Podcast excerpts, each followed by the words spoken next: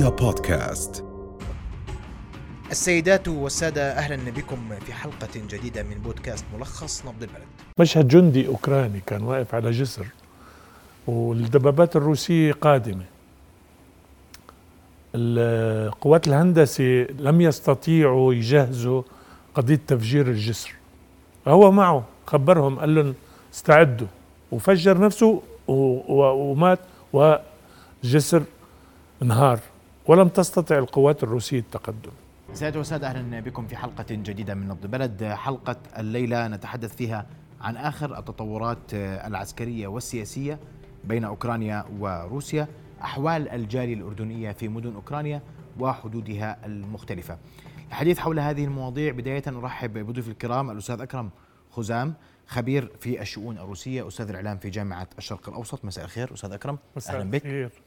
أيضا أرحب بدكتور حسن البلاري أستاذ العلوم أستاذ العلاقات والعلوم السياسية والعلاقات الدولية. مساء الخير دكتور حسن. أهلا بك في نبض البلد. الخير. أهلا بك. أيضا سينضم إلينا أثناء الحلقة وخلال الحلقة عدد من أبناء الجالية الأردنية في أوكرانيا وعلى حدودها للاطلاع على أوضاعهم. وأبدأ منك أستاذ أكرم. وسؤالي من خبرتك الطويله روسيا تتقدم؟ أوكرانيا تدافع؟ إلى أين تتجه الأمور من وجهة نظرك اليوم؟ حتى الآن لا أستطيع القول أن روسيا تتقدم. آه، أظن أنها تراوح في المكان. مم. لأنه كان في اعتقاد عند القادة الروس يعني خاصة وزير الدفاع والرئيس الروسي ال- السكان في كييف على سبيل المثال بدهم يرشقوا قوات الجيش الروسي بالورود. والرز. وأنه آه، زيلينسكي سوف آه، يهرب من أوكرانيا. هذا الأمر حتى اللحظة لم يتحقق.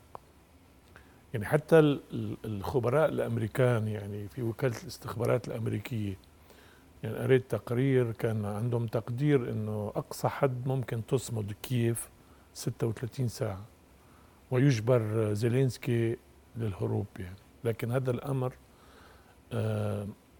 لم يتحقق أيضا. استوقفني مشهد من خلال متابعتي لهذا الحدث. مشهد جندي أوكراني كان واقف على جسر والدبابات الروسية قادمة. القوات الهندسة لم يستطيعوا يجهزوا قضية تفجير الجسر. هو معه خبرهم قال لهم استعدوا. وفجر نفسه ومات وجسر انهار. ولم تستطع القوات الروسية التقدم. هذا النموذج كان دليل أنه لا في مقاومة حتصير نعم. افترض جدلا أنه غدا ستسقط كيف جدلا. هل تستطيع روسيا بهذه القوات التي هاجمت فيها كييف أو غيرها من المدن أن تسيطر على الوضع داخل العاصمة الأوكرانية وتمنع آه، آه، المقاومة من قبل السكان المحليين أو من قبل عناصر الجيش. بوتين راهن على انقسام داخل القيادة العسكرية في أوكرانيا. أيضا لم ينجح. يعني وجه ل- ل- لقادة الجيش تحركوا واقلبوا نظام الحكم واستلموا الحكم في أوكرانيا. هذا الأمر أيضا لم يتحقق. طيب جميل قبل ما أنتقل لدكتور حسن أرحب بدكتور كامل العواملي رئيس الجالية الأردنية في أوكرانيا دكتور كامل مساء الخير مساء الخير مساء الخير.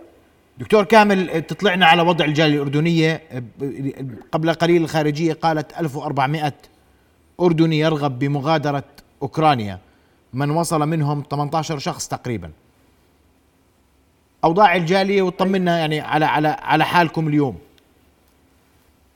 حالنا اليوم أول شيء بدي أبدأ بخبر كانت نقلته وسائل الإعلام الأردنية إنه هناك مواطن أردني تعرض بسيارته لقصف، هذا الحكي غير صحيح وأنا تواصلت معه وهو بخير وسلام وصحة جيدة.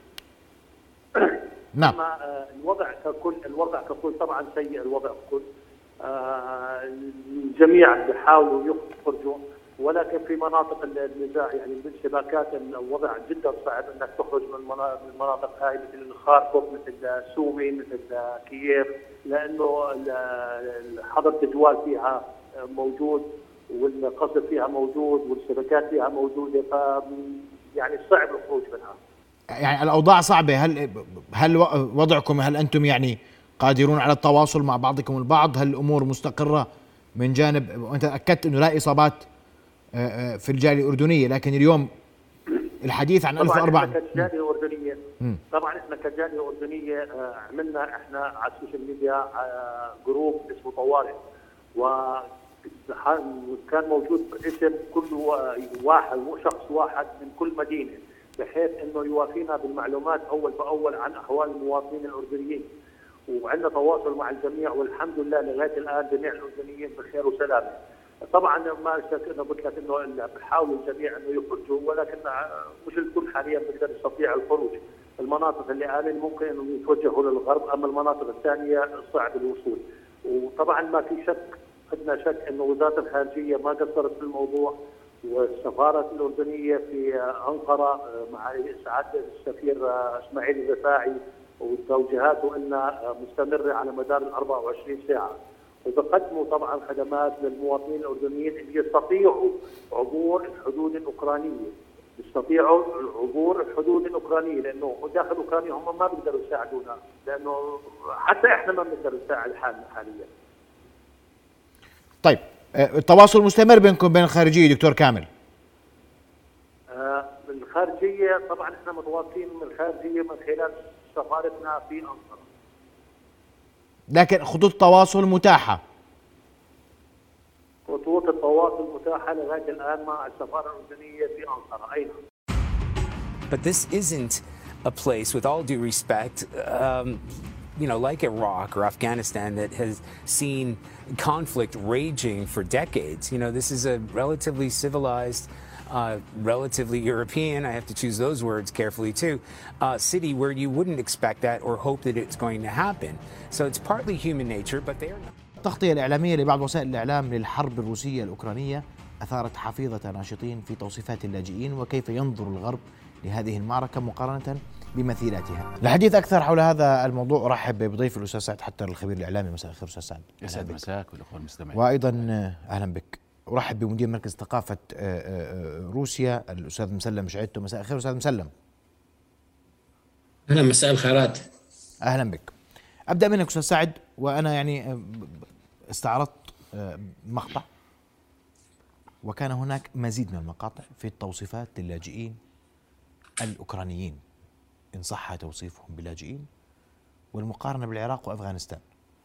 واليوم السؤال تقييمك للتغطية الاعلاميه العالمية لما يحدث؟ في بين أوكرانيا وروسيا؟ آه جميع الأطراف ارتكبت أخطاء. روسيا، أوكرانيا وحتى الإعلام الغربي. يمكن هاي هي الحرب الأولى آه القارية أو شبه الكونية اللي تنشب بمعادلات مختلفة وأدوات توصيل ونقل ونشر وبث مختلفة عن السابق.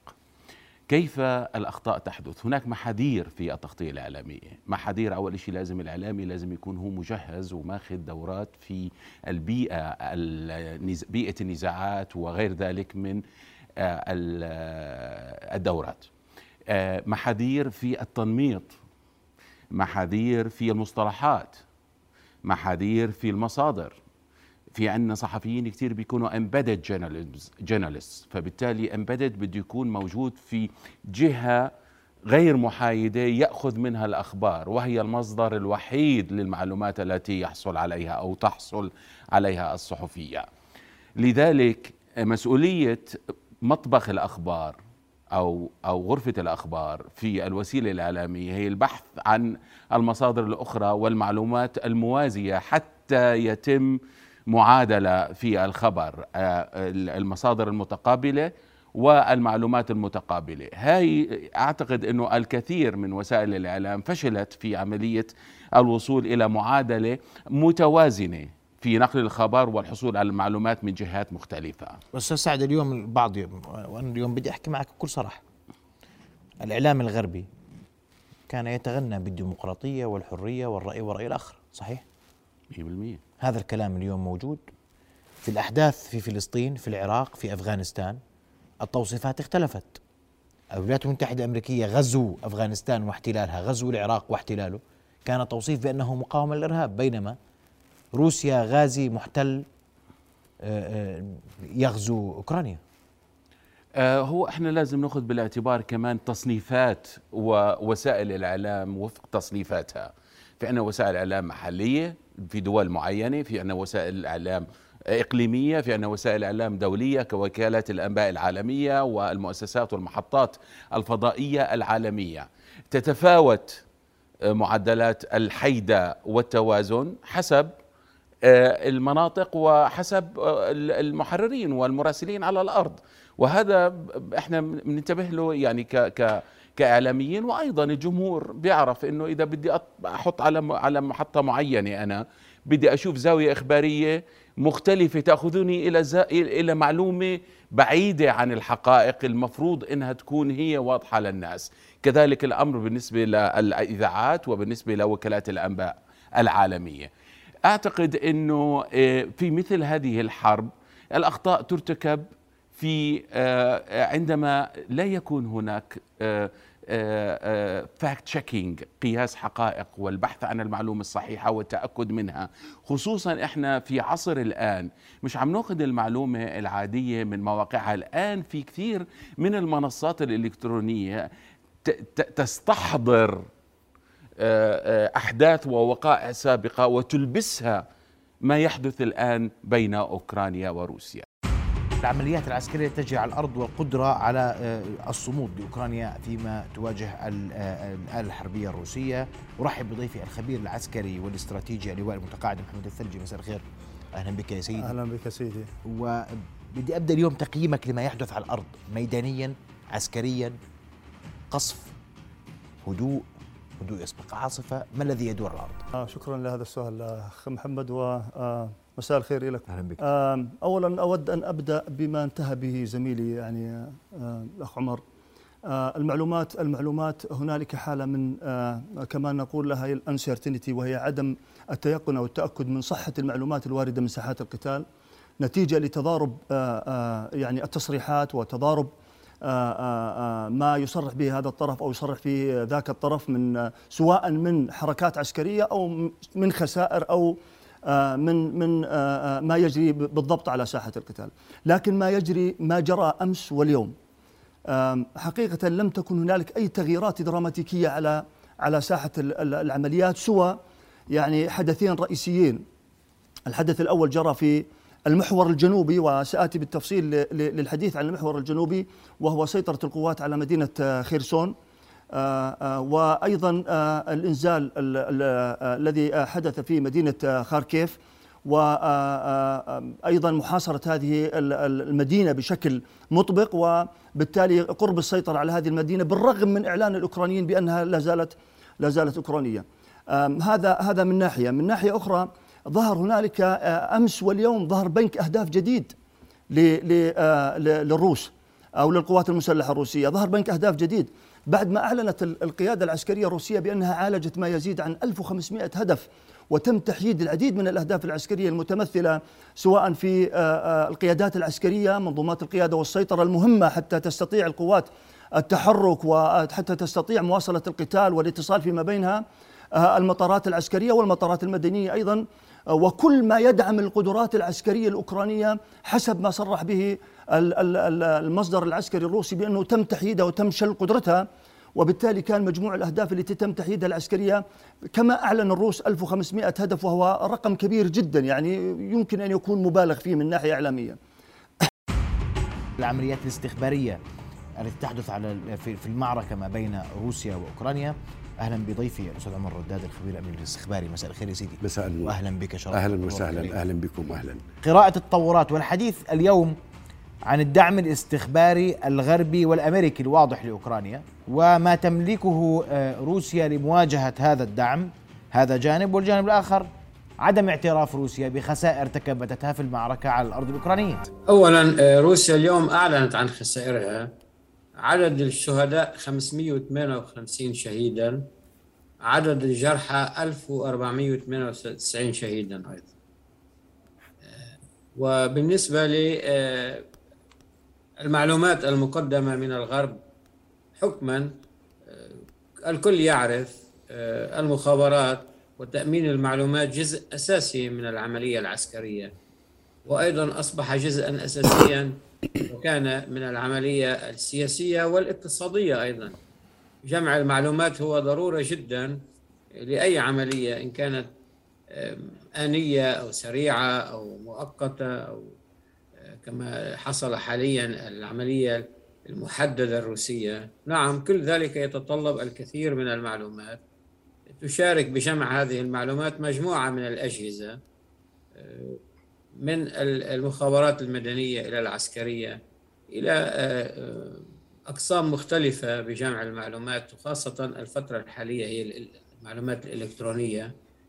وحكما أوكرانيا بالإضافة إلى أنها هي أيضا تجمع لأنه يجب أن لا نستهين بقدرة أوكرانيا فهي آه، من أهم الجيوش كانت في أوروبا وبالتالي آه، المدرسة السوفيتية ليست مدرسة بسيطة فهم آه، أبناء هذه المدرسة وهم أيضا على علاقات جيدة وتاريخية واجتماعية وثقافية مع روسيا فهم يمتلكون الكثير من هذه القيم.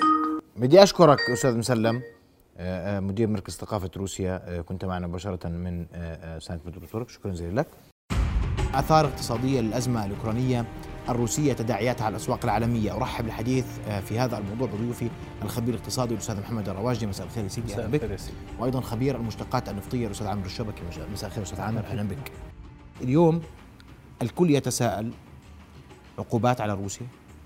أسواق عالمية بورصات تغلق بورصات تفتح هبوط ارتفاع أسعار عملات. ما الذي يحدث عالميا وكيف نتوقع أن يتجه السوق عالميا فيما يخص المؤشرات الاقتصادية؟ آه مساء الخير لك سيدي ولضيفك لازم نعترف اليوم إنه العالم والاقتصاد العالمي بمر بأكبر محنة في خلال ثلاث سنوات. المحن اللي آه، تصدى لها الاقتصاد العالمي محن كبيرة. طالع الاقتصاد العالمي أو بحاول يتعافى من كورونا دخلنا اليوم بالحرب الروسية الأوكرانية. خلينا نتفق التالي. اولا شو معدل النمو الاقتصادي العالمي اللي إحنا كنا متوقعينه هذا العام؟ كنا بنتوقع معدل نمو اقتصادي بين الخمسة والستة بالمية. خلينا نستعرض سوية النفط بداية زملاء الكرام. بدأ بشهر 12 كان 2021 كان 79 دولار. نعم. ارتفع ل 102 دولار حتى ل 89 دولار بالشهر واحد شهر واحد نحكي معدل سعري. صار من معدل 97 دولار بعدين ارتفع ل 102 دولار. هذا 102 دولار لعصر هذا اليوم. الآن النفط حوالي 100 برنت حوالي 108 دولار 109 دولار. وهذا بنشوف إحنا هذا الارتفاع الكبير بالنفط. الغريب بهذا الموضوع إذا بتلاحظ تقريبا 10 دولار النفط بيطلع كل شهر. وهذا قاعد بضرب بالأسواق المستهلكة للنفط بشكل هائل وبشكل كلف وهذا بغذي التضخم العالمي اللي المواطن العربي والمواطن في دول العالم مش راح يقدر يتحمله. نشوف مع بعض كمان قبل بس اسمح لي انت ذكرت اسمح لي انت قلت أكبر محنة خلال ثلاث سنوات الأزمة الأوكرانية الروسية والبعض كان يقول أكبر محنة عانى منها الاقتصاد أزمة كورونا وليس هذه لا لا سيدي أزمة كورونا آه، آه، ضربت العالم وضربت الأسواق المالية العالمية، شفنا الداو جونز كيف نزل نزول كبير، شفنا الناسداك اللي هو المؤشر التكنولوجيا والمؤشر البنوك الأمريكية كيف هبط هبوط كبير، وشفنا بنتذكر بشهر 8 2020 كيف الذهب الكل هجم على الذهب وكان الملاذ الآمن وارتفع الذهب إذا بنتذكر ل 2070 دولار تقريبا. وبعدين بلش بعد ما صار في بلش التعافي بكورونا والعالم تأقلم كيف رجع الذهب؟ نزل لحوالي 1700 دولار.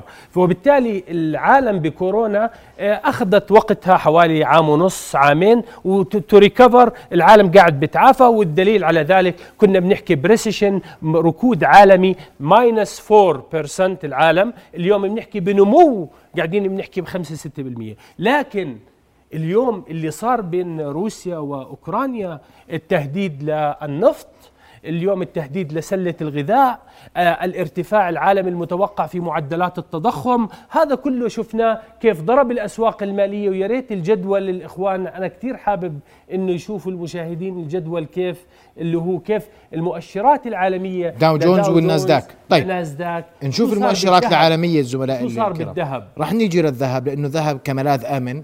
في عليه علامات استفهام. شوف انت هذا الذهب سيدي. هذا الذهب. شوف انت بشهر 12 2021 الذهب كان بتراوح حوالي 1800 دولار. بشهر 1 22 نزل ل 1783 بعدين رجع بشهر اثنين سجل أعلى معدل 1974 واليوم بنحكي قبل ما ندخل على الاستوديو كان 1926 الآن في هاي اللحظة الذهب حوالي 1934 اللي بدي أحكيه نركز على السعر اللي هو 1926 اليوم الذهب إذا رجع لل 1970 في graph ثاني إذا نورجيه للإخوان وهذا متفق عليه بين البنوك العالمية اللي هو 1970 إذا رجع الذهب طلع ل 1970 الذهب راح يسجل high جديد وهذا ال high الجديد يعني سيكسر حاجز ال 2000 دولار للأونصة ويتجه باتجاهه لل 2070 دولار اللي سجلها بشهر 8 2020 وبالتالي سنرى الذهب في مستويات عالية جدا. رؤيا بودكاست.